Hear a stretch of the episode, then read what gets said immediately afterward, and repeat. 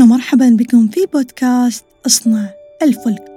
لأن الكون يمشي بنظام كوني محدد ومرتب هناك الكثير من القوانين الكونية تساهم في ذلك. ببساطة فهمك لهذه القوانين وتطبيقها بالطريقة الصحية السليمة يساعد في حياة مليئة بالتجليات والخير الكثير. اسمحوا لي أشارك معكم إحدى هذه القوانين الكونية وهو قانون الاستحقاق. معكم رقي البلوشي مدرب حياة معتمد في مجال القيادة وجودة الحياة. مدرب مدربين في الإبداع وشفرة الاختيار. ربما تحدث أمور كثيرة في حياتنا نتعجب منها.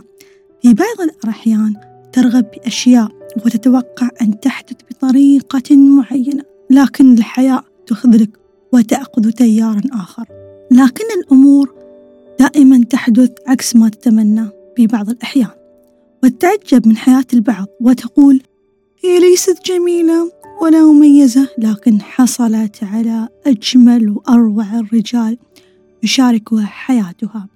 ربما تقول هو ليس ذكي لكنه في أعلى المناصب والعكس صحيح. يقال بأنه الاستحقاق يعني ببساطة حياتك استحقاقك. نتعمق أكثر في هذا المفهوم معا ونتعرف عليه بقرب بإذن الله تعالى. كلمة الاستحقاق في الحقيقة مشتقة من اسم الله الحق. لذلك كلنا مستحقين للخير والوفرة الكونية. ماذا يمكن يكون سبب الاختلاف في الاستحقاق؟ وما هي معيقاته إذن؟ لماذا البعض يواجه صعوبة في تحقيق رغباته؟ كيف يمكنك تفهم هذا القانون وتفعله؟ ليساهم في بناء حياتك بالطريقة الصحية الإيجابية. في موضوع الاستحقاق طبعا هناك نوعان الاستحقاق العام والاستحقاق الخاص. بالعام يعني هنا أنه يشمل الجميع دون استثناء بكل خيرات الكون ونعيمه. أما الخاص فهو بالفرد نفسه يعني الخاص بك أنت ما يتعلق بك أنت وهذا هو الأهم. إذا يوجد هناك نعيم وخير وكثير من الخيرات في هذا الكون العامة والكل. فلماذا أنت لا تستحق هذا الشيء؟ ولماذا لا يصل إليك؟ وماذا يمكن أن يعيق للشخص للوصول إليه والتمتع به؟ لذلك فلنقف لحظة مع ذواتنا ونراجع معادلة مهمة وهي معادلة الاستحقاق. لفهم أعمق لهذا الموضوع بإذن الله تعالى. الاستحقاق يعني واقعك الآن وهو نتيجة السعي بما معناه الفعل مع النتيجة وهو السبب والدافع اتجاه هذا الفعل.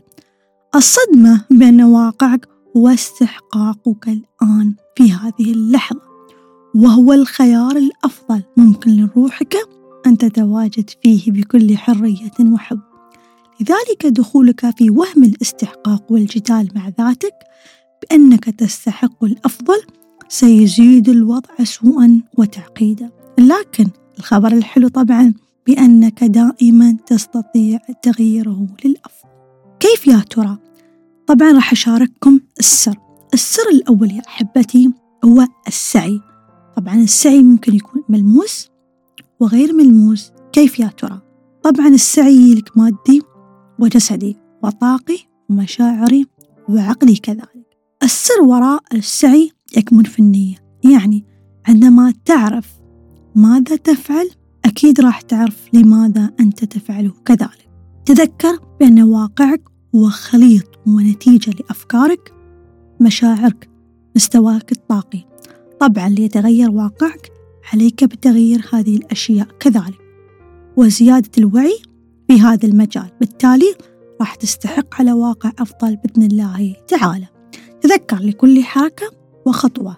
دافع مدفون لا يعرفه إلا أنت. وهذا هو وراء سر الواقع نعطيكم مثال توضيحي لهذا الشيء. يعني بكل بساطة عندما يكون في قلبك مقدار بسيط لو بسيط لو ذرة من الغل أو الكره أو الغيرة أو أي مشاعر سلبية ثانية. فطبعا هذه المشاعر لا شعورية راح تقف حاجز استقبال مشاعر أعلى طاقيا وهي فيها إيجابية. لذلك هذه المشاعر راح تصنع جدار في قلبك تمنع عنك الخير الكثير. لو نراجع الموضوع عن التفكير لو لاحظت أن معتقداتك كلها مربوطة بواقعك ومعتقداتك هي ما تشكل واقعك.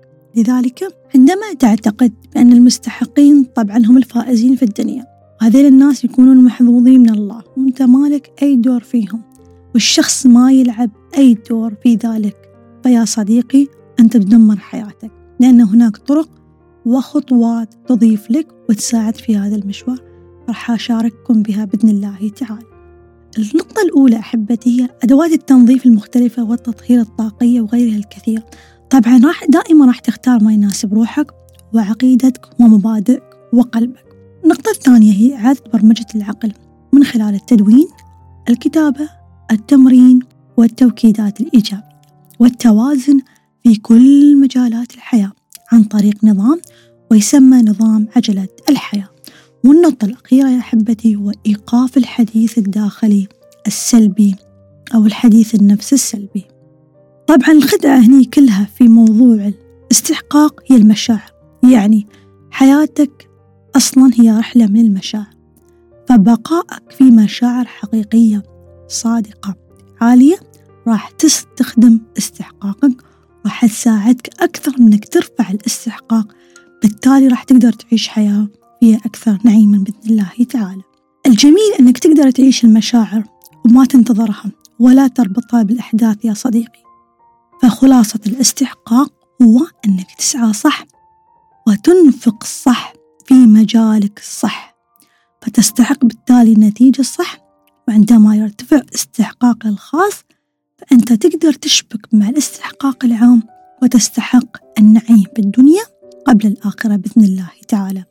وتعيش حياة تمثلك وتسعد بها قلبك وروحك بحول الله وقوته لأنك لا تستحق إلا الأفضل. يا صديقي.